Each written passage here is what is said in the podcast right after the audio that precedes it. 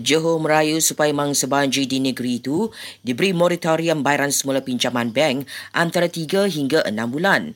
Menurut kerajaan negeri yang mampu beri sedikit kelegaan kepada mangsa untuk bina semula kehidupan terutama yang ditimpa hujan banjir dua kali tahun ini. Johor kini mencatatkan kira-kira 40,000 mangsa banjir susulan paras air dilapor mulai surut. Di Pahang, kira-kira 2,600 penduduk masih berlindung di PPS dan di Melaka pula hampir 600.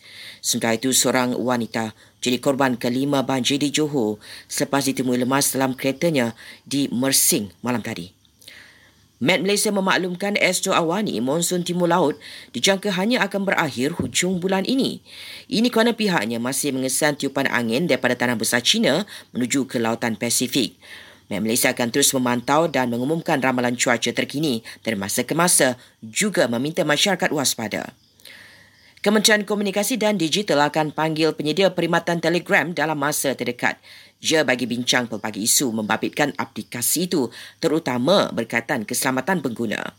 Dan polis sudah buka kertas siasatan berhubung filem Mentega Terbang yang mencetuskan kontroversi. Setakat ini PDRM terima lapan laporan polis ke atas filem itu yang jalan ceritanya didakwa mempersendakan Islam.